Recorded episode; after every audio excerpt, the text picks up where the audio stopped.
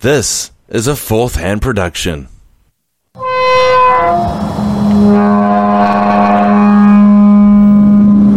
Story in the news today. You believe in ghosts and the paranormal? Now, are they are they UFOs or are they like some crazy experimental, you know, governmental? I don't uh, know, planes man. that they're building. And police in Espanola are catching more than just criminals. They're catching images of what they believe are ghosts. It's this weird animal-like creature that was shot, wolf-like creature that just stood out in some odd ways.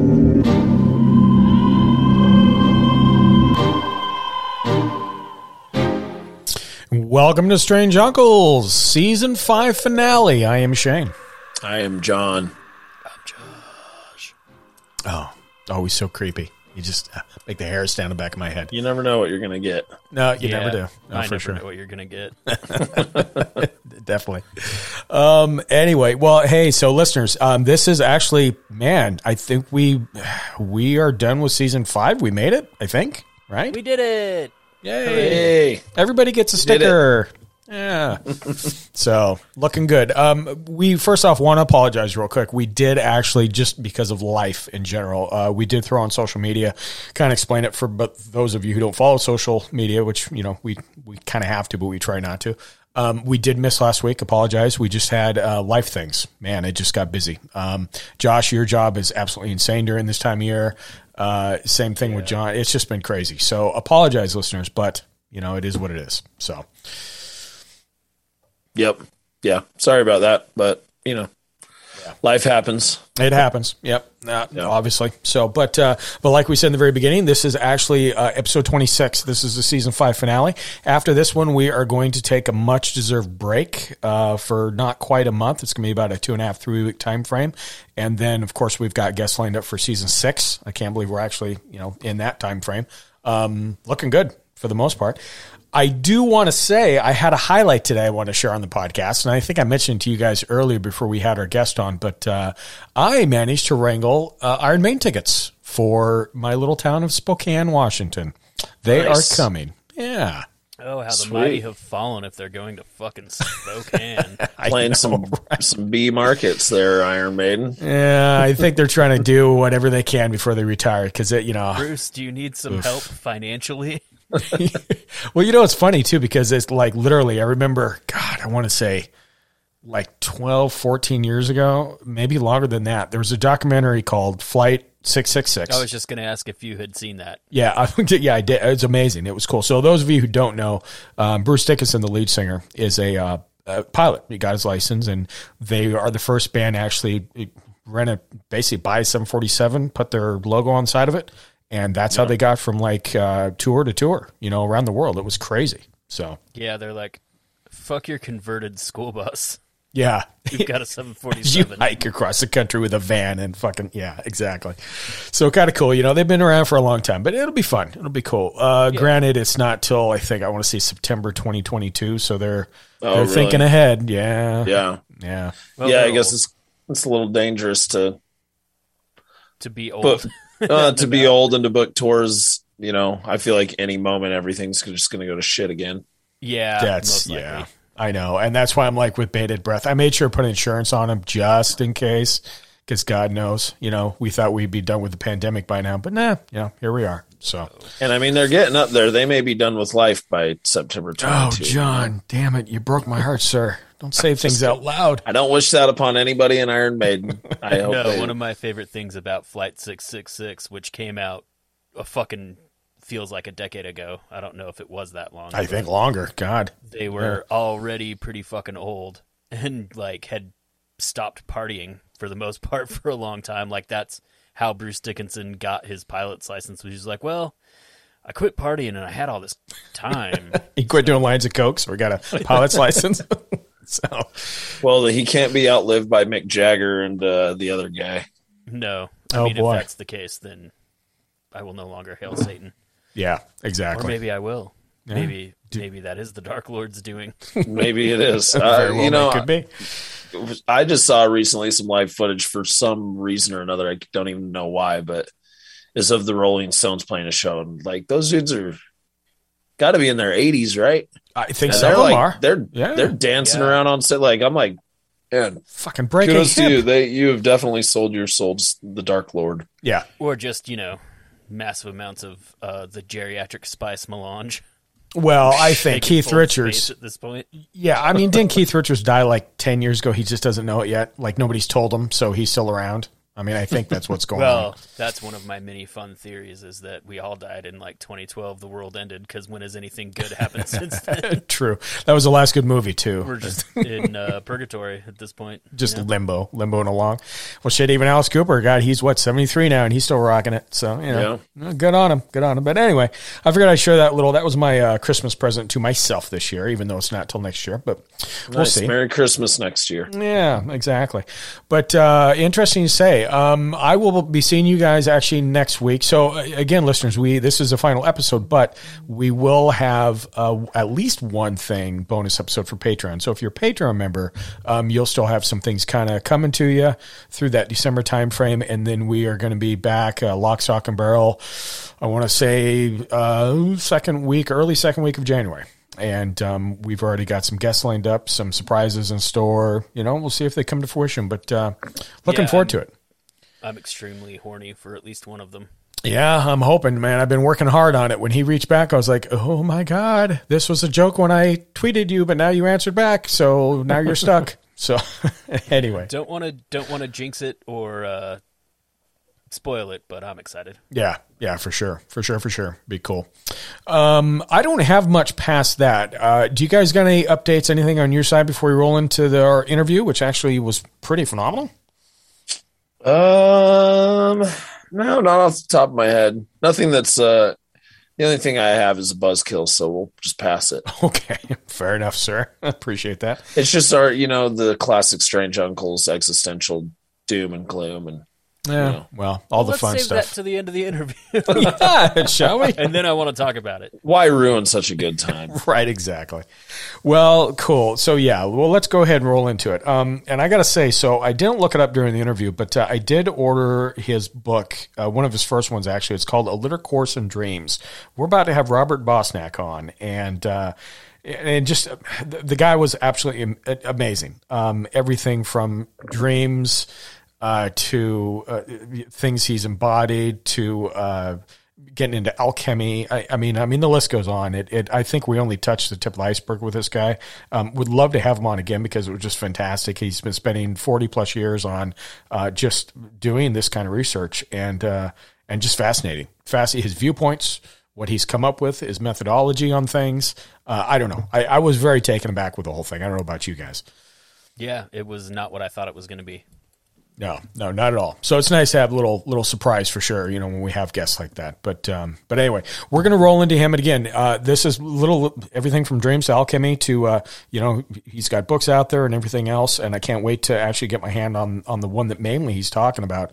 A lot of medieval history, things like that that actually occurred. Um, just really cool. So we're gonna roll into the interview, and then afterwards we'll talk about it, and we'll kind of wrap up the season and go from there. Um, everybody, stand by for the interview with Mr. Robert Bosnak. Open the gates.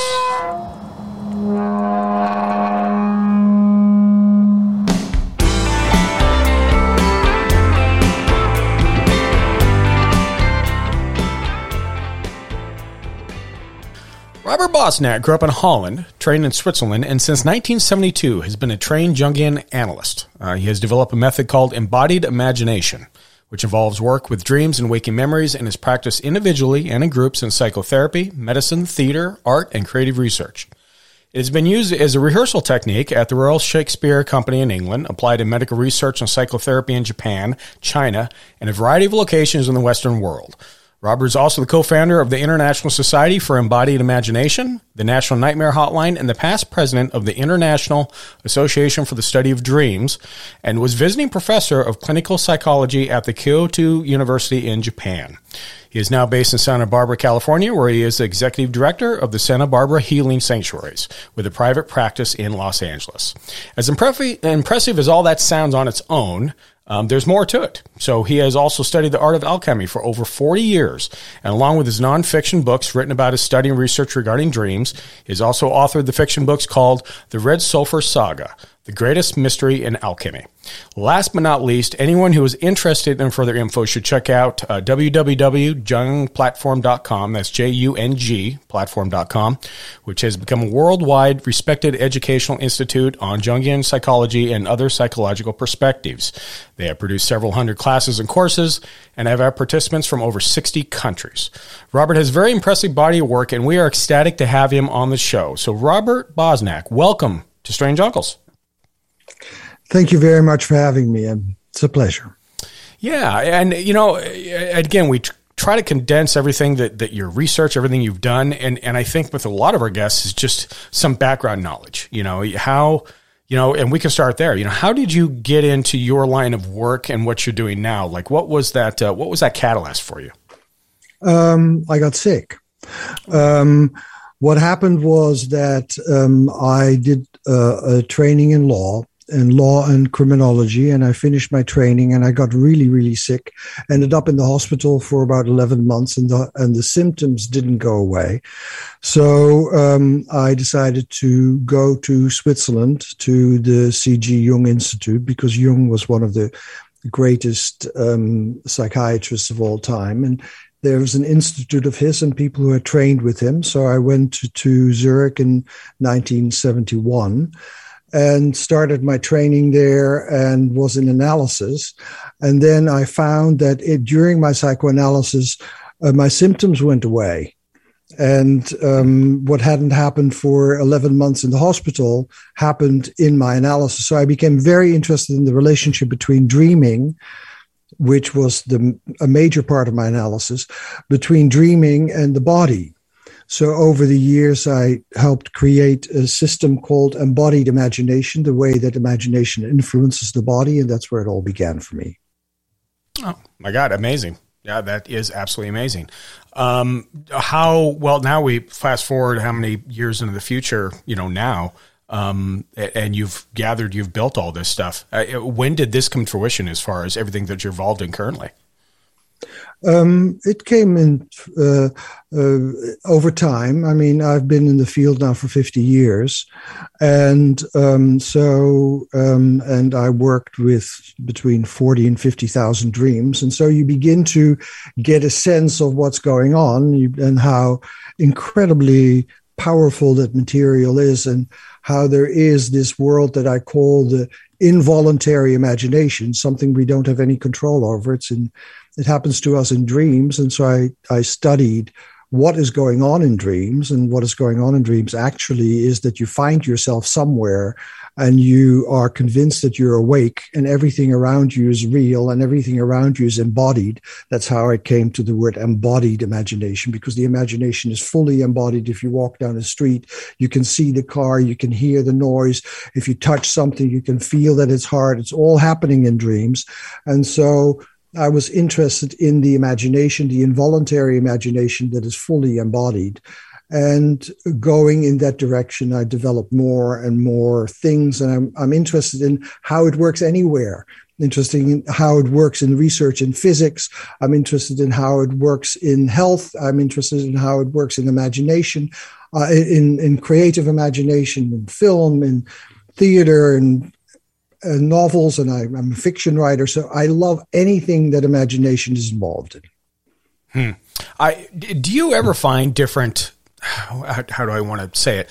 People that are in different forms of art, whether they are an actor, theater, or maybe they're in a certain line of work, that what you find your research to back that up, that it affects them differently, or maybe they they're able to tap on that in a different way depending on what their background is. Um, well, some people have more access to dreaming than others. Um, it has to do with memory, right? Um, if you have very good short term memory, then you will remember dreams better than if you don't have very good short term memory. Hmm. some people are more interested in it, and some people are less interested in it. Um, for instance, um, this movie um, that just came out with Cumberbatch that was made by Jane Campion, that's probably going to win several Oscars, um, was very much made with dreams in mind. Jane Campion went to uh, a Jungian therapist to work with her dreams. Cumberbatch did. And so um, you can see that if people are interested in dreams, it begins to influence their art a lot. And Jane Campion was influenced by, by dreams. And um, when I was working in the Shakespeare Company, it influenced the way that they created the performances. And um, when I was working with a microbiologist, it changed the way that he looked through the microscope. So if a person is interested, I, am not saying that you have to work with dreams, absolutely mm-hmm. not. Mm-hmm. But if you're interested, then it's a very valuable way to enter into the deep imagination. Yeah, I've always uh today preparing for this interview, I was like trying to. Rem- I can never remember my dreams. I wake yeah, up. Yeah. I wake up every morning, and I'm just like, oh man, that was that was crazy. I've got to remember that. You know, I got to tell somebody, and then I swear, ten minutes later, you know, it's completely it's out of my mind. So I was 2 trying- minutes later. Yeah, two yeah. minutes later. Oh yeah, just like yeah. as soon as I wake up, what what mm-hmm. what is that all about? Why why can't I remember my dreams? And why are my dreams constantly horrible? Well, that's a lot of questions, John. uh, let's uh, let do that in in order. So, um, why don't you remember your dreams? Um, uh, the answer is I have no idea. I mean, I have now worked for 50 years with dreams. I understand them less than I did 50 years ago. Hmm. And anybody who tells you that they understand dreams and know what dreams are all about is just in in somewhere in strange kind of mind. Mm-hmm. Um, we don't know what dreams are about. We know a little bit now on how the brain is functioning while we're dreaming. We know a little bit about those things, but from a perspective of experience, we only know that you experience them. And we know that as you wake from dreaming, you go through amnesia. And so, oh, um, so it, uh, it you dream in a particular state, and from moving from the dream state to the waking state, you move through amnesia. And so, um, if you have a very good short-term memory, then you can pull through that amnesia and you can still catch it. And that happens especially um, if you uh, work with dreams of like 15, 16 year olds, they are endless because they remember everything. And um, so then there are certain things that are not very good for dream memory, and um, uh, uh, especially um, uh, alcohol and cannabis are not very good for dream memory. Um, and uh, but we don't really know why it is that certain people remember dreams and other people don't. I think it has something to do with the ability of short-term memory to pull to the other side of the amnesia. Yeah. And then you said about all the bad dreams. Um, so, um, uh, of course, again, uh, in my first statement is always, I have no idea, right? Mm-hmm. I have no idea why it is.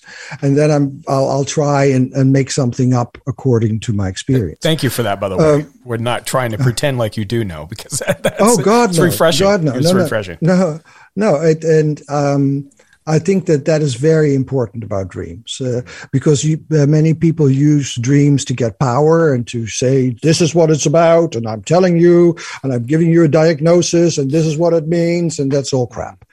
Um, so, uh, I, I think that, um, uh, I, I, so I don't know why it is, but you can do great work with bad dreams because what happens is that, um, from the way that I understand um, the psyche, um, that we have something that I call habitual consciousness, habits of consciousness, ways that we are in the world. Um, you see something, you have a habitual reaction to it. Um, you think something, you have a habitual thought about it. Um, so that is, I call that habitual consciousness. Uh, other people call it ego, but I like the notion of habitual consciousness because it's more phenomenological. Mm. And so, um, your habitual consciousness by its nature does not want to change. Um, because it's habit, right? You don't want to change your habits. It's like habitual consciousness, like you can compare, compare to an addiction. Um, you, it's much easier to get addicted than to go out of it. So you are addicted to habitual consciousness. And so it will defend itself against any new information that is coming in. So bad dreams frequently have a lot of new information that that um, habitual consciousness is resisting. So by working on um, on dreams, and, and I can explain to you how I work on dreams. By working on a dream um, that is very frightening, frequently the most interesting information is found in the most frightening characters because that is where the new information comes in. That's where the alien comes in. And I don't know if you remember um, E.T., but the first moment that Elliot meets E.T., they're both terrified. The moment that something new happens, we're frightened. Mm-hmm. And so um, that's why I think that bad dreams are very, very useful. That you know that's T scared the crap out of me when I was a kid. um, yes. I would yeah. really like to hear how you work on dreams. That that sounds super interesting. Mm-hmm. Okay, so I start out with I have no idea what this means. That's where my the beginning with every dream. And then the second thing that happens to me, I am scared shitless because I'm going to lose control. I know that I'm going to lose control when I enter into dreams because the dream world is not in our control. So after I get through that, and that hasn't changed uh, 40,000 dreams later, that hasn't changed. Hmm. Um, Interesting. So um, after I'm through that, I help a person to get into a hypnagogic state. Now, the hypnagogic state is as you're falling asleep, you go through the hypnagogic state into sleep. It's the in between. It is the state, for instance, that the hypnotist uses. I don't use it like the hypnotist, but it's the same state. Mm-hmm. So I help the person get into that. And the way that I, that I help them get into that is by carefully remember what you remember. So, for instance, I'm walking down a street and I see a dog. Um, I asked them, what is the street like? Is it daytime? Is it night? Um, how are you walking? Are you walking fast? Are you walking slow? How are you breathing? As you ask those very particular questions, by itself, people start sinking into the hypnagogic state and the environment of the dream comes around them. And what happens then is that you flash back into the dream. And we all know about flashbacks. Flashbacks uh, are known from uh, trauma studies that, for instance, a soldier who has been on a battlefield and comes home, she hears a loud noise and suddenly she's back on the battlefield. Mm-hmm. And um, that is uh, that is a flashback that happens naturally, and we have developed ways to artificially move into flashback. So once you're flashed back into the dream, you can see the dream, and that's the most interesting part, not just from the perspective of the one who's telling the dream, which is usually habitual consciousness, but also from the perspective of the dog. Oh. So you you can shift your perspective away, and you do this the way any actor gets into character, right? That's why I worked so much with actors, um, because the way that an actor, if if you have to play uh, Romeo, then you have to feel the presence of Romeo. You work through the text until the presence of Romeo is very strong to you so that you get taken over by Romeo and let Romeo say the lines. So you get into character. The same kind of technique we use for in embodied imagination to get into, for instance, the dog. And then you notice that the, uh, that the experience of the dog is very different from the experience of mm. the hmm. one who's walking in the street. And then you have two completely different states of being, two states of consciousness that are held in the body at the same time. You can hold up to four or five different states of consciousness at the same time as you wor- work through dreams. Now, as you do that, your body gets in a state of enormous tension. And then um, something happens that is called complexity theory. Then all that complex tension begins to self organize into something new. And that new thing is a new insight, that is um, a new experience of the world, it is a new embodiment, and that can affect your body, it can affect your creativity, and everything else. And that's where we loop back to as far as health, dreams, getting connections with yourself more. You know, yes. that's and and you know, most of us laymen, we, we don't pay attention to that. We don't pay attention to dreams. We don't pay attention to what happens. You know, a lot like John said. You know, yeah, I have my aunt used to keep a uh, tablet next to her bedstand or a little notepad. Mm-hmm. She would try to write them down because to her, it was very important to know what she was dreaming about, what she went through to try to put this yeah. two together. You, you, know, right. So, in, in our culture, usually women are more interested in it than men. Oh, interesting. When uh, at the International Association for the Study of Dreams, there are more female members than male members in the dream groups that I'm doing and the people that I'm training, it's usually a majority of women. That's under that's and you touched on this before, so I've got a quick small question in regards to you know you've been doing this for you know forty something odd years. You yourself have your dreams. Have you saw them change, adapt? You've gained more from them. Like what does that? What did that involvement look like? If there was anything there for you as a person that's really directly involved in this study and this research. Mm-hmm.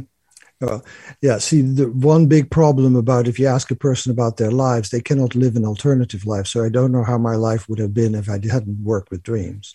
Very true. Um, uh, the way that I that it affects me on a day to day basis is that I am very interested in the characters that I'm afraid of in dreams.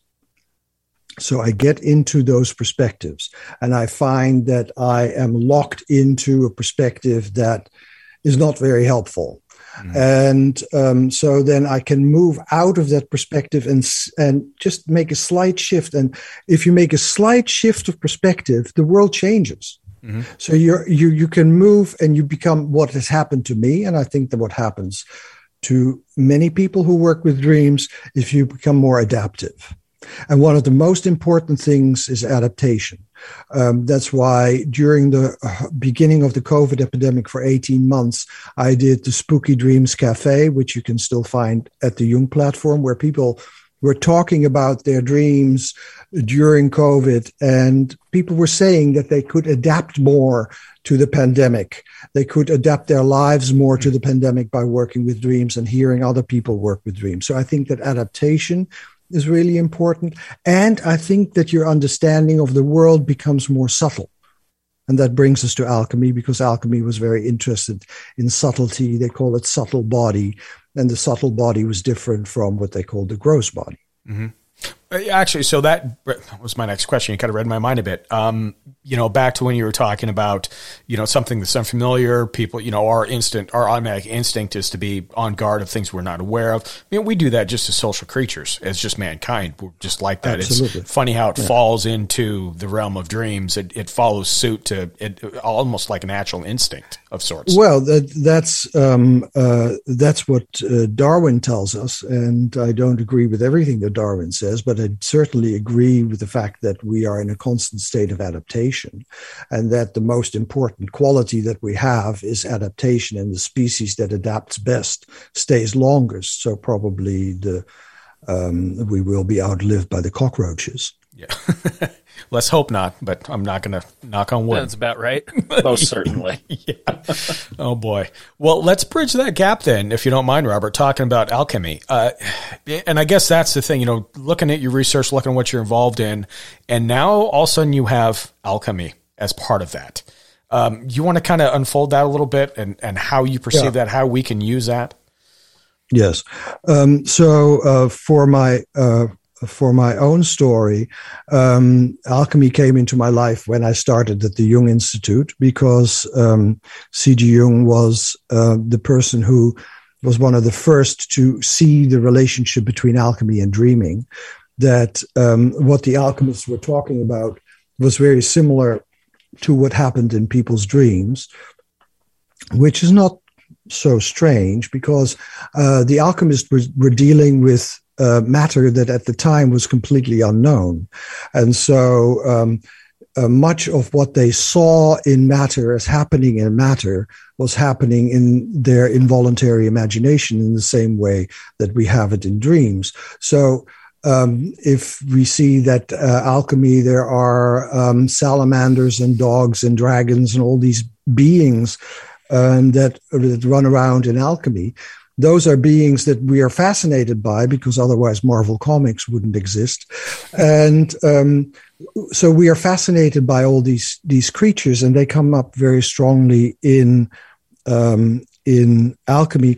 And what I find is um, that if you look at your life from the perspective of alchemy, so um, I'm now taking alchemy not as the precursor of chemistry, which of course it was, but I'm seeing it as a system of metaphors that happened when people did know very little about what um, what the physical world was actually made of, and started to imagine what that world was made of when they were in close contact with it, and they imagined it very differently than we did, because the way that science and that um, my book Red Sulphur plays in the 17th century where this all happened. Um, science looks at um, at material through the split between subject and object. That happened really in the 17th century, and we are still connecting the name of Descartes to it, Cartesianism, um, where there's a split between subject and object. That was not there in alchemy. Alchemy worked through participation. So the alchemist would participate in the material, and according to alchemy, the material is alive. Mm-hmm. Metals are alive. Not in the sense of of uh, Frankenstein, if it's alive, it's alive. No, the, the, the notion that it is actually living. It's a living entity. So for, for alchemists, there was only biology. There's only life science. Mm-hmm. And um, so they were communicating with the metal, with the metals.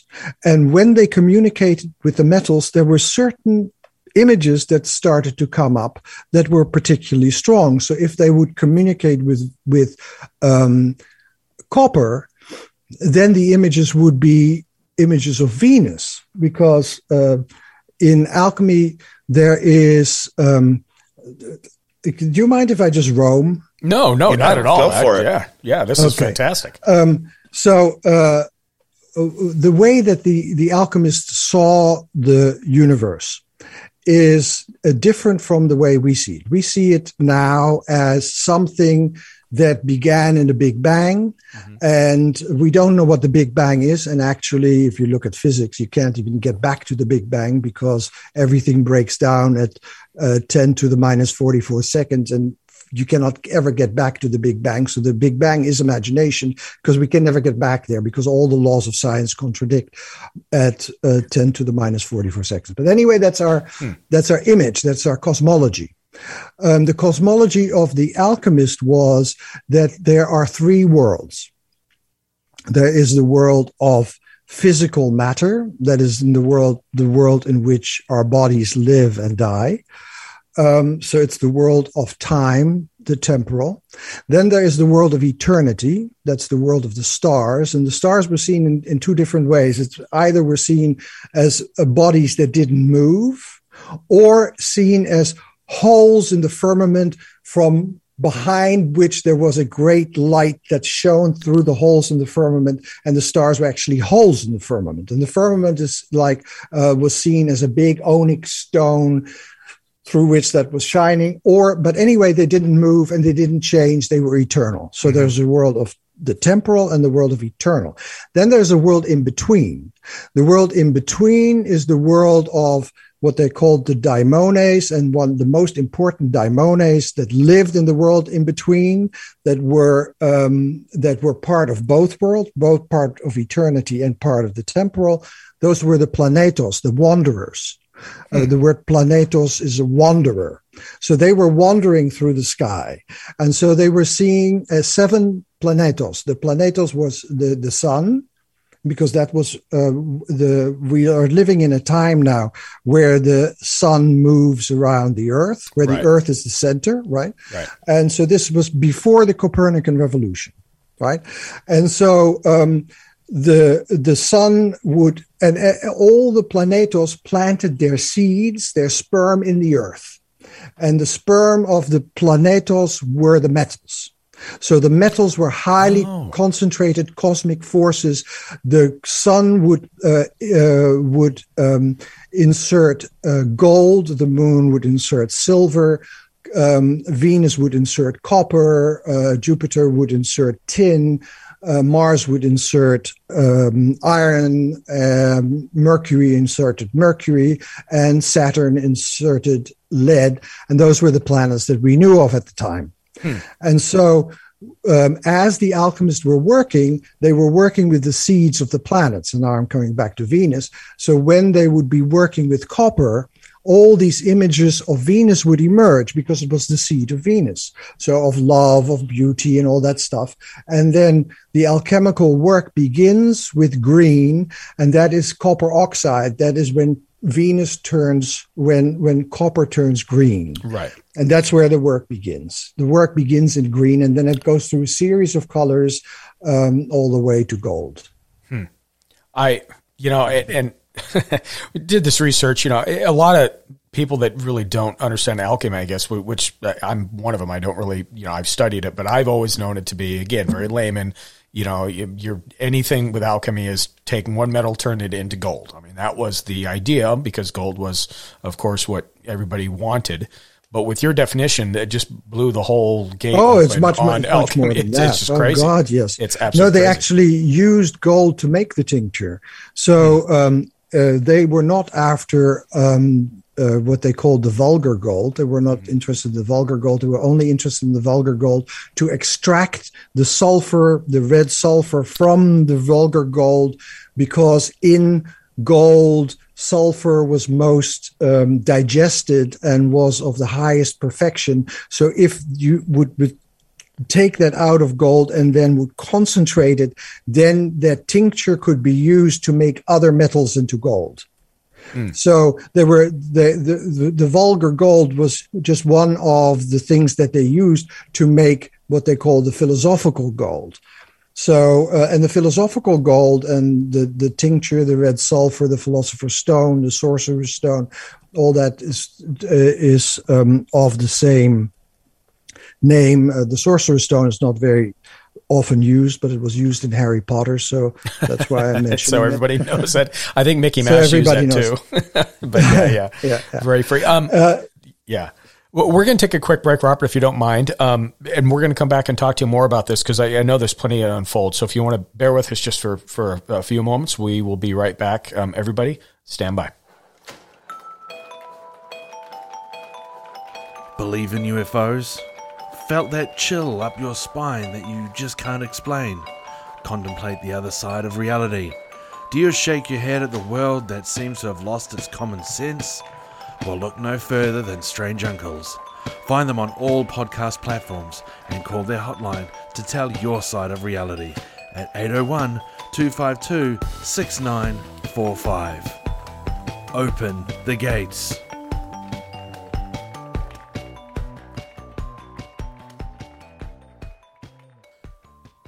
All right, everyone, and we were back with Robert Bosnak. Uh, we were talking, well, we are talking about alchemy, and you were describing more to do with that and what that all entails. It's just, it's absolutely fascinating to be honest with you, because it, it really is a lot more layered than you would think it, it yeah, because really I was describing how um, it's much more than just making gold. Mm-hmm. Um, it was about many of the alchemists were physicians, like Paracelsus, um, and uh, they were physicians trying to develop medicine.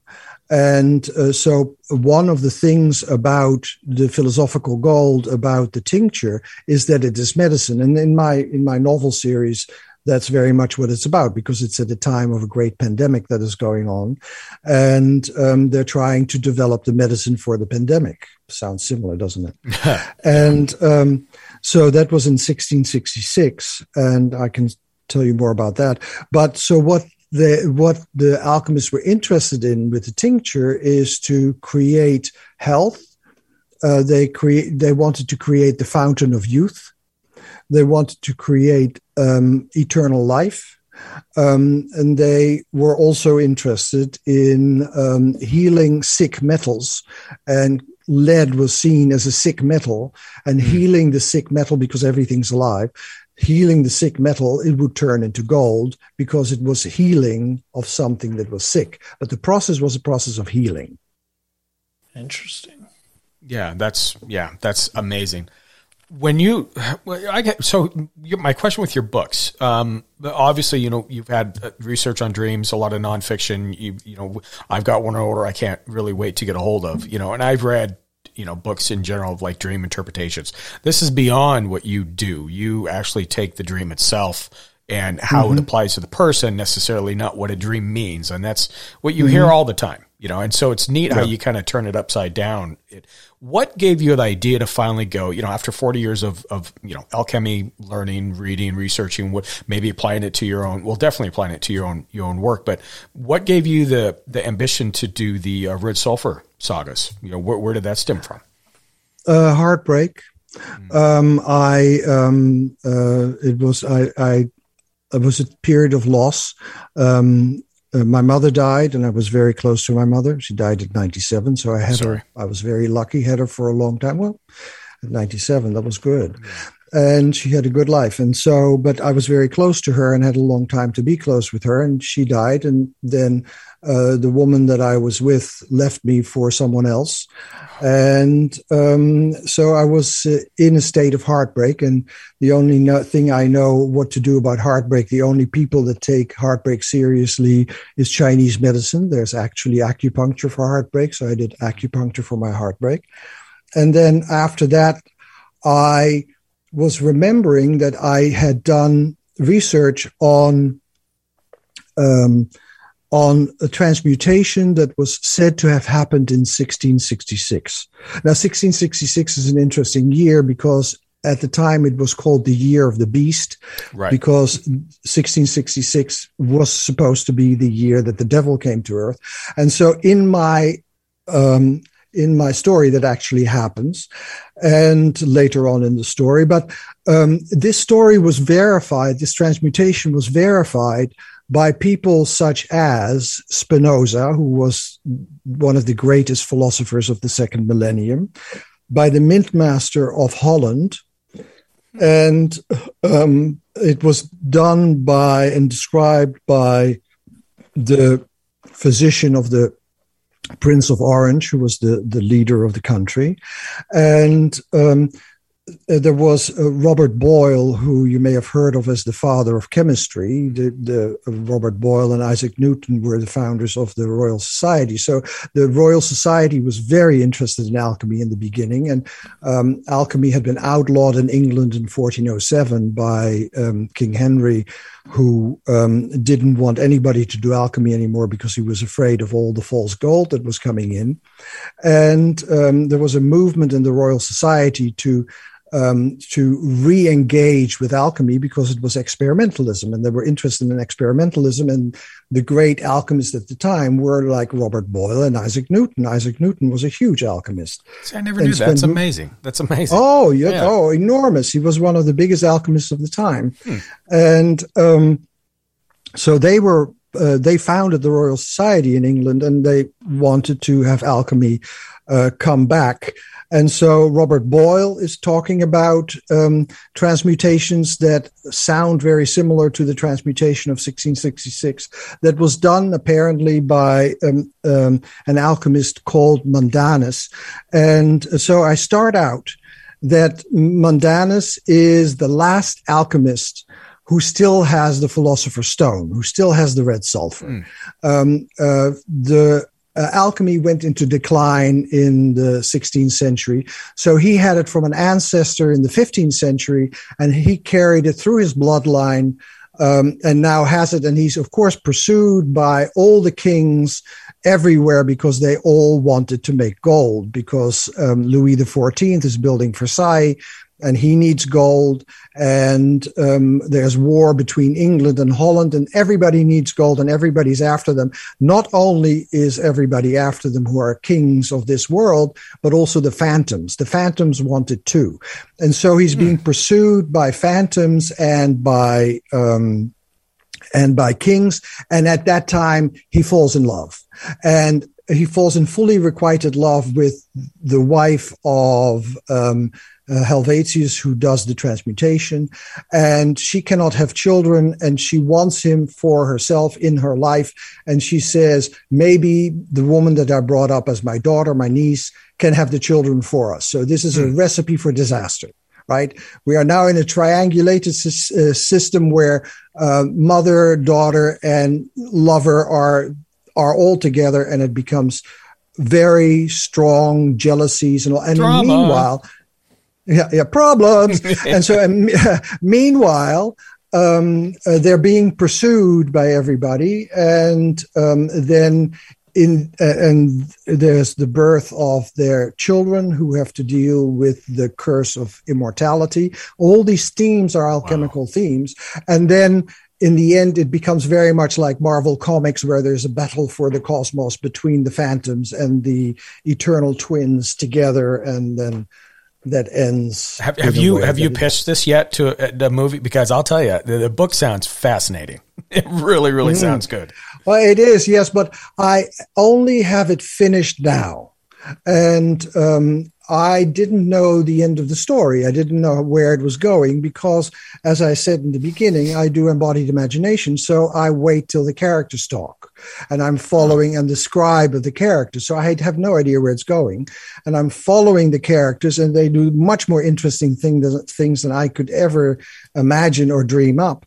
Their dreams are much more interesting than mine. So I followed that. And so I had no idea where it was going. But now I know because the story is at least finished in this thing. But yeah, the, these characters are eternal now, and um, they can uh, like uh, this new Disney movie that came, the new Marvel Comics movie, where there's also this character who lives for a thousand years, this Chinese um, brilliant, The Ten Rings.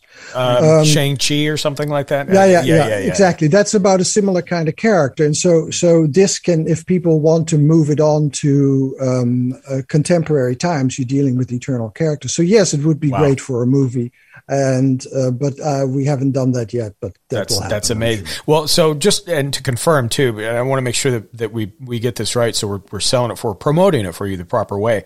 Um, it's actually book one and book two currently, correct? No. Um, okay. what is happening is that it's book one and book 2 mm-hmm. and then um, uh, what has come out is uh, when I finished it, book one and book two was already out. Okay. And uh, I, I put that out uh, five years ago just to see how people would react. And um, people reacted very well. And then I wrote book three and book four. Okay. And uh, so now I had to rewrite book one and two because by the end there were things that had shifted that I now had to change. So now I'm bringing it out as a whole series, book one through four. And um, Amazon had a mishap today where you couldn't upload anything. Um, and a- Amazon, I don't know if they are back online again. I, I, yeah, they're entire their entire cloud went Amazon's cloud went down. It was crazy. Yeah. Then you can see how incredibly dependent we are on the cloud. Mm. so once the cloud is back up and everything is afloat again, um, all four books will be online. Yeah, that's amazing. You know, and we try not to bash Amazon too much. I mean, we let's be honest, Amazon's its own little beast, you know, but but Absolutely. if you're gonna you know, if you're gonna Big put something beast. out that yeah, exactly. Well, when you talk about their cloud, basically there's a lot more than just shopping on that cloud. Yeah, uh, oh yes, yeah. my partner's company was freaking out today. Oh. But mm-hmm. this, that's a whole other side thing. Yeah, yeah, no, crazy. not just. The, I mean, all the universities are on Amazon Cloud, and they yeah. was they they couldn't do anything, and probably research got stopped. It's a disaster mm-hmm. when Amazon goes offline. Yeah, oh, well, yeah. you know, technology in general. I, I think as much as we've, you know, obviously, I hear there's a pandemic still going on. So as we work through this and we, you know, we, we can work from home, we can do this, everything's virtual. Boy, you know, that technology goes down really sets us back as, as just a society. you know, yeah. it's crazy. Oh, absolutely. Yeah. So and the amount of imagination. yep. Apo- yes, it's apocalypse yeah. because what happens is uh, also the incredible amount of energy that it takes more and more energy now especially now that we have cryptocurrency that take unbelievable amount of energy and um, yeah i don't know where all the energy is going to come from yeah, it's a scary thing. Well, you know, and something actually, so that leads us into something else. And, and first of all, thank you very much for the explanation. The book sounds fantastic. I mean, the, the, the writing sounds great. The, the, uh, and something that's kind of based off history, what it was, and then to build mm-hmm. off of that is just phenomenal. Oh yeah, because it's reads. also what what comes up very much is mm-hmm. this historical moment. This is mm-hmm. the one of the most historical, most important historical moments in European history, mm-hmm. because it is the moment of the battle between Protestantism and Catholicism, and where the Church of Rome was trying to suppress science, and mm-hmm. um, the movement of Protestantism was to actually save science and to create a system, especially in Holland, a system of tolerance that new scientific ideas were tolerated. In, in Italy, where the Church of Rome was ruling, Galileo was immediately banished and he couldn't leave his house anymore. Mm-hmm. So this was an incredibly important battle. And um, Louis XIV was trying to become Charlemagne, the emperor of Europe, and take over everything. And so there was the resistance against Louis XIV, um, who was also creating Versailles at the time, um, to get the hegemony of Europe out of his hands so mm-hmm. that science could develop. So the birth of science is a very important political uh, movement that has to do with the with the beginnings of republics, mm-hmm. and um,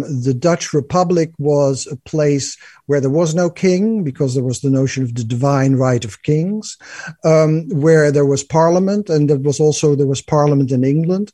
And um, so, are we going moving to a parliamentary system, or do we stay with the divine, uh, um, the divine right of kings? And that is all part of the story, because wow.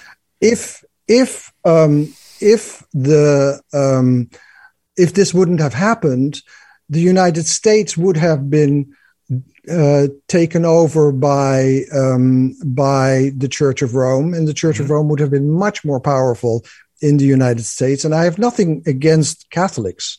I'm just saying that historically, the Church of Rome was not friendly to science. Right. No, agreed, and and it does fascinate. You know, you bring that up, and and we've actually been researching an episode um, that that we're going to try to put out. But it just fascinates me that you have a city as Rome who you know believed in the gods and the and now that's where the Vatican sits. Like to have that. Yes. This is what we've done throughout the centuries to, to transform. It's just it's just fascinating. It, it's fascinating. Well, it is that the it is that the power of Rome and the Christian faith came together. Mm-hmm Mm-hmm. So it's still basically the Roman Empire. Yeah. It is the Roman Empire now working through Catholicism. Yeah. Well, yeah. Where there's a and will, the word Catholic, the word Catholic means universal.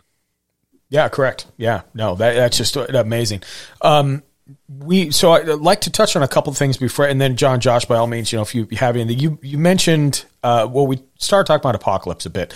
Um, I did catch in some of your research and your bio notes that uh, you have done some conferences in regards to that phenomena, apocalypse, and you know whatever have yeah. you. Do you want to just touch on that briefly and what your yes. background yeah. there is? Um, well, I have been always interested in the involuntary imagination in politics. Um, I think that uh, we think that we run the show, but it's very much run by the zeitgeist, by the spirit of the times. And um, in the 80s, I did a conference called Facing Apocalypse about the nuclear issue, where people were afraid that within a few years we would be in nuclear winter. Um, and it is, I'm not saying that there was not incredible danger going on. There was, we had the, the idea of MAD, mutual assured destruction, um, in the Cuban Missile Crisis, we came very close to nuclear war. So there is a danger because the, there always has to be a danger for nuclear imagination to attach itself to. So now there is a great danger in um, uh, in the environmental issue, and so in 1990 I did um, apocalyptic imagination in the environmental issue. And then in 92, um, one of the other apocalyptic images is Holy War. I did a conference in Moscow on Holy War. If I would do it now, I would say um, the apocalyptic imagination and polarization um, because polarization is also an apocalyptic image where, where two forces are against each other. Um, because actually, we think that we are polarizing, but it, that's not the way that I look at it. I think we are living inside a magnet at the moment, and the magnet is polarizing all of us. It is much greater than what we think we have control over. We are in a state of self organization that is organized along ma- uh, the lines of a magnet of two poles. And everything moves to those two poles. So when 20 years ago, um, changing the infrastructure of America would not have been any problem uh, between people. And now, if somebody from the Republican Party votes with the Democratic Party to to uh, upgrade the bridges, then they get kicked out of the yeah. Republican Party. So it's yeah. totally ridiculous. But that can only be explained because we're inside a magnet. And so I'm saying that the images that we're in, the metaphors that we're in, have us. We don't have the metaphors, but the metaphors have us. So that is very scary to think about. Correct, by the way. I, I, mean, I think all of us on this podcast, you know, this reason we we all do it and we kind of share similar interests is just because it, it we see that similar viewpoint. And and I guess this is a loaded question. There may not be an answer for it, but while you're on the on the show, what's the resolve? I, I mean, how do we get out of the magnet? How do we get to a point where we're no longer dealing with what we're dealing with? Because boy, it's been a hell of a two three years for sure, yes. if not more. Uh, mm-hmm. um, well, I think that um, if we can realize that we're all in the magnet together, and so that therefore everything that we're going to bring up will polarize us, and that this is a force that we are all subjected to, then we're together because then we realize that it's working on all of us mm-hmm. and that we don't have to give that magnet, magnet as much force as it has. At the moment, the magnet is like a demon that is disorganizing us. And it's like a disease. It's just as much a disease as is COVID. It's a disease of fracture fracturing so we are in this fracturing magnet and we're like iron filings pulled in different directions if we all realize that then we're not against each other but we're against the magnet that mm-hmm. is doing that. Mm-hmm. And so that's what I think would be a resolution that would be similar to psychoanalysis, which says that if you begin to become aware of what has you captive, you thereby become less of a captive. 100% agree with all that. Um, I guess I'm hoping that we realize that as a group. And, and I just, oh, yes, boy, yes, I see that yeah. a long ways away. And, and that's sad to say, but you know, it, it's, it's tough. Well, it, it, it but ch- things do change. Like, mm. for instance, there is no longer in the 80s uh, when. Um, uh, when I was doing this conference, there was um, uh, Claiborne Pell from the Senate Foreign Relations Committee was there, and he said we should do this conference in Moscow, and it was in 1983. And I said, well, if you help me organize it, I'll do it. And he said, I'll help you organize it. So that's how we got to this conference that finally happened in 1992 mm. with um, with Gorbachev and the Dalai Lama. And it was a very interesting conference about holy war. But when I said to the conference, so with the help of Senator Pell, we organized this in 1985. There were people that coming up to me and said, it has to be earlier. You have to do it next year because by 1985, there may no longer be a world. We probably will be in nuclear winter by then. So that is apocalyptic thinking. And right. you don't see that today, right? You don't see the, the atomic clock is no longer at um, five minutes to midnight that where it was for 20 years. So we move out of these periods. So I think that we're going to move out of that period of polarization. Um, but we can make it happen a little bit quicker if, become, if we become aware. No, and and I, I I hope you're and I see that thing swing time. And I guess my last my last question on my side, and then you know we can we can help promote you, Robert. Is um, what's the best method for helping to swing the pendulum that direction? Do you, do you have any advice or or uh, something to help us get from where we're at now to a, a more wholesome? Well, in the first place, we have to tolerate. We have to tolerate the fact that we're not in control because the, that is for people the most difficult thing to tolerate. That's why you get all these conspiracies theories because there's a desperate desire. Somebody must be in control. It must be Bill Gates. There must be somebody in control. No, we have to accept the fact that these are gigantic self-organizing systems and that we can steer them a little bit, but there's nobody in control. If we can accept that, and that we can steer them a bit and that we can be partially pilots, but we're not the captain. If we can be partially pilots and steer it in different directions, then that's good. But this notion that there's somebody in control is the most dangerous notion and is the beginning of all conspiracy theories. absolutely agree. Well, well said for sure. That, that's amazing. Um, John, Josh, do you have anything else other than that? I mean, I, I feel like we kind of covered the gamut with, with everything. Your background, your research, your knowledge, uh, Robert, is just f- fantastic, you know, in your years of what you've done. Um, and then definitely, yeah, once that book comes back online, and that may have been the reason why I couldn't find it because of the Amazon cloud. I was not aware of yeah, that. it's probably yeah, Yeah. yeah. Yeah. No, I just want to say thank you for coming on, and that's a lot of interesting things that honestly uh, I've never been really aware of or known about too off too much. So uh, that was very interesting. So thank you for uh, yeah educating me, and uh, yeah, it was good talking to you. Yeah, Hmm. absolutely. Okay. Yeah, Very, very fantastic. good time. Very enlightening. Like this is Good.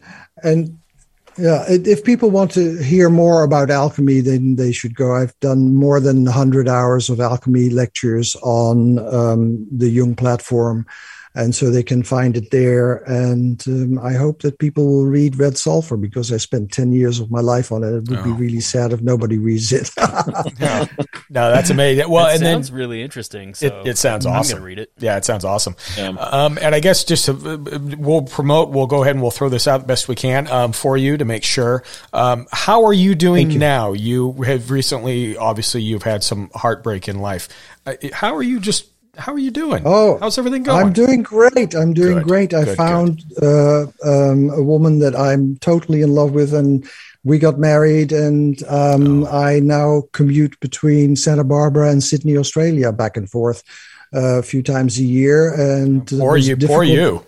Ah, Yeah, it was difficult during COVID. Yeah. Uh, I had to travel through the pandemic several times. Um, but no, it's absolutely it's uh, my life is going fantastic and i'm dealing with entirely new projects and things that have come my way that i'm very very pleased about that's amazing. Yeah, oh, great to hear. That is fantastic. You know, you Well, and- always, yeah. Yeah, and just one more time for our listeners, um, where can they find your work? Where can they buy your books? Like the best places? Just uh, if you want to give us another rundown for people to find you. Yes people can find me at jungplatform.com just put in my name robert bosnak uh, at jungplatform.com and then they can find all my lectures and my blogs. And my books are on amazon. So robert bosnak at amazon. And to look uh, for um, i have uh, non-fiction books in several languages and uh, my fiction series which i'm at the moment most interested in red sulfur that's four books in three volumes Amazing. Outstanding. Robert, thank you so much for your time. Um, appreciate you just, you know, enlightening us as much as you did. If you want to stay on a little bit, we'll thank you off air. But uh, everybody, that was Robert Bosnak. Thank you, sir, very, very much. oh thank you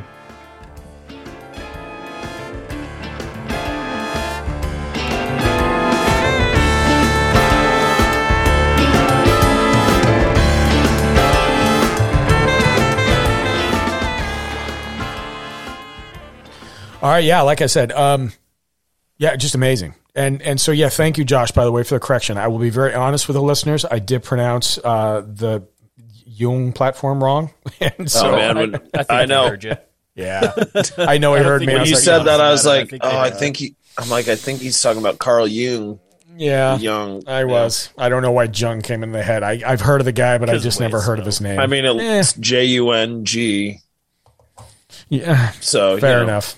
But you know, But you know, it's a Anyway. soft J. Like To be an American, it's you know, I suppose. Jung. Yeah, I suppose he didn't say anything. He just rolled right past. I was like, okay, cool. Uh, it's Also, I'm sure he rolled his eyes in the back of his head, Oh, uh, Probably. in his Probably. mind. Oh, this with. guy. Like, I've oh, done great, 20 I'm years of on the Opal research. Show. exactly. Cool. Well, I think we made it up though, because I, I think honestly, you know, great questions. Um, it- and I don't know about you guys. I didn't really want to delve down because it's not about us. It's about the interviewer, the you know, the guests we have on. But dreams in general have fucking fascinated me. And John, I'm glad you brought up what you did because I've got the same syndrome. I can remember a lot of mine, and and a lot of you know, like when I do that fact and bullshit stuff. I'll, I'll be 100 percent honest with you too. Some of those things come right out of the dreams that I had like a week prior. I, I'm good at remembering them for the most part. Some I write them down, but I, most of my dreams are just god awful. They're not good, and so I don't know. Yeah, why. I think I most know of my dreams are just like pointless to remember. I'm like, yeah, let's not remember that as soon as possible.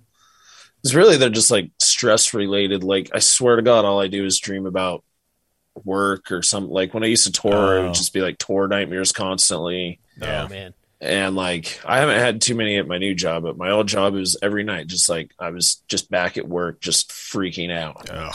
Dude, I haven't served a table or made someone a cocktail for money in fucking like six or seven years, but I still at least once a month have like a server nightmare. Yeah, you- do you I really? finally had my first nightmare about my new job, which oh. it's fine. Well, It was just stupid dreams, but I liked what he said about him. That, that's it's, that was you know, cool. I was yeah, like, you, all right. you take that out of it. Like, okay, even if they're bad or good, you know, there's something about how they reflect into our health and our everyday. You know, because a lot of the dreams I have, I, I'll be honest with you, are nightmares. They're not dreams. They're just flat out nightmares, and they just. Oh, yeah. You know, I wake up sweating, and I'm two feet off the bed, and the wife is kicking me, trying to calm me down because I'm over there sounding like a ten year old. But it, you know, it, it's stressful. I can see how dreams do affect you as a person, your overall health, your psyche. Um, yeah, something you said about how they intertwine with one another. I think people Well- just wake up and shake them off. You know, And it was Yeah. cool too because like I had forgotten all of the like uh, Jungian psychiatry aspects that were focused on dreaming because I got fixated on how he was like one of the first early people to be like, hey, like there's lights in the sky and shit, and they're probably real. I don't know.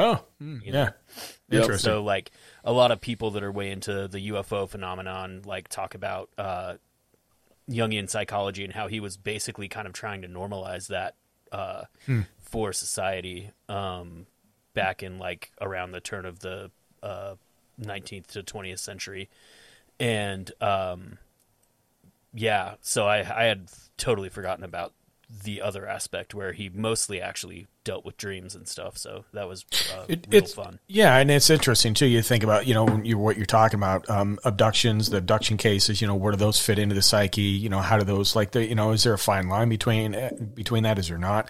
I you know I was kind of set aback too about uh, like I knew there was more to alchemy than what Robert was talking about. But to where he took it and how he broke it down to like the seeds of the earth and all that, I just just fascinating stuff, you know. Because he, yeah, he's right. Back in that time, there was no chemistry back then, and biology Yeah. was very infant. You know, My understanding of alchemy was not at all Yeah, I didn't even really. close to what it actually. is. Yeah, Yeah. yeah, I I never really. I just thought alchemy was. I guess if I thought about it, just some scientists back in the day that didn't know what the hell they were doing. That every once in a while, like, figured something out through an experiment, like the distillation process or Mhm. distilling process Yeah, with the like distilling. uh, hard making hard liquor. That was found Ew. through alchemy. it was. Yeah, So like they're like, oh shit, if you do this, then vapors and blah blah blah. mix this and mix this and blow this up, and Yeah. you turn into a toad. so, but yeah, I didn't. Yeah, I, I didn't really. Honestly, I just never really thought about it that much. I, I didn't either. I, you know, but how he put it into like, you know, okay, how does it affect us now? How does it affect us in the 21st century? How to Mm-hmm. Yeah. just, you know, all that stuff is just, it blows the mind, to be honest with you. It's just crazy. Um, Yeah, and I- then I'm glad that we did bring up the, uh, a little bit of the apocalypse talk because that, yeah, maybe this is me sounding weird and bear with me boys, but how he broke that down and explained it helped me understand the people that are around me every day, what you see on the news, what you hear. It helped you kind of see that a little bit, that where it's not like it's you're not against a person necessarily, but you get that person doesn't know that they're being pulled in different directions too, as long as you understand the same thing. Like, like it's just fascinating, you know. Yeah. Yeah. I, uh, Go ahead. Uh, I was just going to circle back to asking you what you were talking about doom and gloom stuff in True Strange Uncle's faction. Yeah. Or- Oh, it still doesn't even. It's not even important enough. Damn it. I wanted to get all. Josh is so weird. excited. He's got a boner over there about doom and gloom. I haven't had one thing today. always. But uh, but yeah, when he said that, it did it did kind of uh, strike me as like, wow, that's uh, I don't want to say overly simplistic way to look at it, but it's uh, but I think that is a great way to distill it down for like, um, especially your typical middle of the road, probably doesn't consider themselves exactly a conservative or a progressive, you know, just like your average person in our western society that's just like I don't know man like but like I've got everyone yelling at me from all sides and and trying to pull me one way or the other you know like that that might be a a really good way to kind of reach out to those people especially the ones in your life and say hey you know like there is a a a weird aspect of our society that's doing this right now, and if we all just collectively kind of wake up and say we don't need to do this, like, Yep. Hey, you're my neighbor. We don't have to agree on everything, and that's totally fucking fine as long as we're not hurting each other. Like we can disagree Mm-hmm. on almost everything. Um, Yeah. As long as you're not hurting yeah. anybody, or Yeah. As long as you're not, as long as violence isn't part of that, and and that's a problem. I think violence has gotten so much of the fabric of what we're going through as a country and as a world. Obviously, a pandemic doesn't help. You know, we have other stress things that are not helping us at all. You know, so Well, there are so many corporations that make so much fucking money from it that it's just I know. kind of It's- impossible to stop at this point. You know, yeah, I, I see that. Yeah, no, agreed. Like- you know, like it- that I mean, things are going to change. I mean, it, the world ebbs and flows, and yeah, I mean, eventually, you know, our the cultural norm will change into something else, probably shitty, yeah, Jesus, most John. but you know, yeah. Um, hopefully, it ebbs it doesn't seem like it's good. really ever, you know, Well, yeah, turning it- into anything positive. But and that was like the one thing I disagreed with him when he was talking about that about like yeah that might help fix polarization but at this point we're so far down the road of climate change that I don't know if there's Yeah. much we can do about it unless we fix the polarization and politici- politicization of what we're doing right now and immediately change it And I just don't see Immediately. that Like, literally, until yeah. all the boomers are gone at least Yeah, I mean the the the clock is going. That's the problem. Something has to happen mm-hmm. now. So yeah, well, it's you know. 60 degrees in Utah in the middle of December, so well, we we're not going to have any uh, reservoirs to go camp at next Oh, year. Jesus Christ, I hate hearing. Well, it's just December first. We broke a record here. It was like fifty eight. Yeah. December first. So- you know, it's never like So that. even if we all do start singing "Kumbaya" with uh, the left and the right start, you know, yeah, giving each other HAs in the parking lot, uh, we're we're still going to be fucked by what we've. Hey, We've dude, you know what? I- Shit, I'll I'll give some blowjobs. I out. feel like we're at. I'll the do point hand jobs. Return. Yeah, I know, but you know what? I'll still. You know, thirty-seven dicks. You suck thirty-seven dicks on the way to parking lot. I'll, I'll try. I'll give it a yeah shot. and you know what happened it fucking snowed this winter god damn it you owe me you owe me. As you wipe your mouth off, like, God damn, I got to do it again. I thought that was a one-time thing. No, uh, you no, know, I've just been going back to the gym. I need some protein. So Right. whatever. Oh, Jesus, you took it too far, sir. Anyway, well, with that being Does the said, body good. yeah, for sure, right?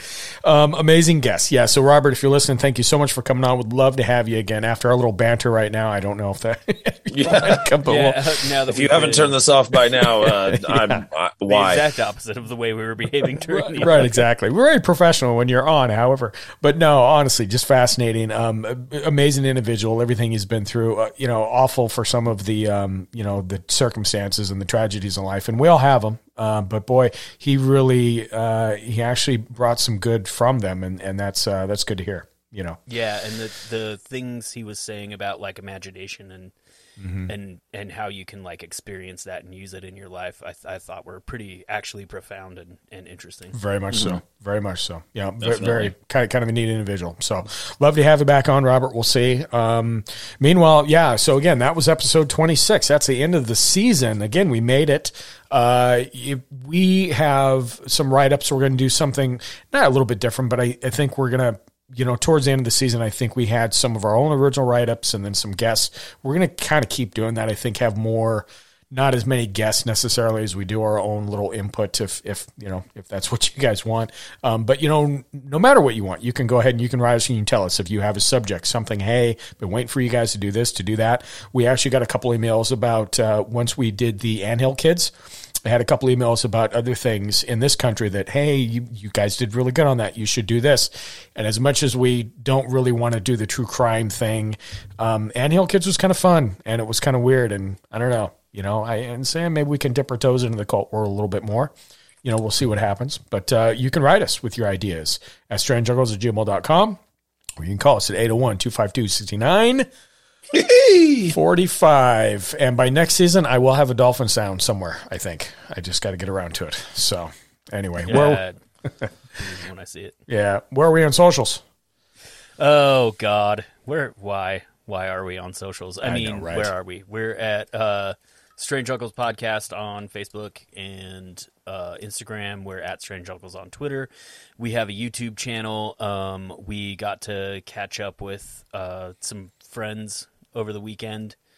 Um, some of them were Patreon members. One of Oh, them cool. asked if we do video. We do have a YouTube channel. Uh, we should probably do more of that at some point. Maybe not so much editing video from Zoom calls to put up there, but like you know, if we get a chance to make some short stuff, maybe we'll work. on that a Yeah, little we like have to. a YouTube channel, but don't fucking get too excited before you head on over there. yeah, there's like a, there are a couple of cool things, and then most of it is just us looking like Hollywood squares because it's the video of the Zoom call, Yeah. which is Yeah. meh.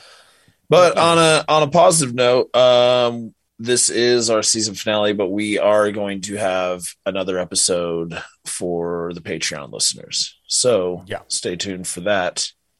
Yep, for sure. We If can't forget about you guys. Yeah, yeah, for sure. You aren't, and you would like to be. If you aren't, what the fuck is wrong with Uh, you? yeah, what First tree of all, they been so- if you Just if kidding. you have any complaints about the show, start voting with your wallet. Go sign up Mm-hmm. at patreon.com slash strange uncles and give us your money and an earful and uh, you know, depending on the amount of money, we might listen to you. That's right. Um, Content will drastically change depending on how much you want to shiv our way, for sure. But yeah, also if you don't like us taking breaks, pay us more money. Yeah, there you go. Make us quit our day jobs. We'll be more than happy to. Trust us. Trust us all when we say that. So, anyway, no, that's awesome. And good tidbit for the YouTube. You know, we've got some things in line. We talk about, you know, getting together again and, you know, some more weird sites. I, you know, we're not saying it's planned, but we talk about it all the time. We kick around the stone. So, hopefully, you know, even though we're, we're states away, I'd love to get together with you guys and uh, do another Skinwalker trip, do another Dugway trip or a Dugway trip we planned. We didn't get around to just some cool shit out there. So, you know, stand by for for some stuff with Yeah, that. fuck it. It's been a while since I've been arrested. Yeah, I know, right? Yeah. Well, you know, it's been at least the last jail I was in was uh Tijuana. I, I got to say it was um wasn't what I expected. Let's just say that. So, but I didn't last that long, so you know, it worked out okay. But anyway, so yeah, and then uh, again, if you guys got anything, topics, whatever have you, but uh, enjoy the holidays, enjoy the rest of them, and we will see everybody in January. So, close the gates.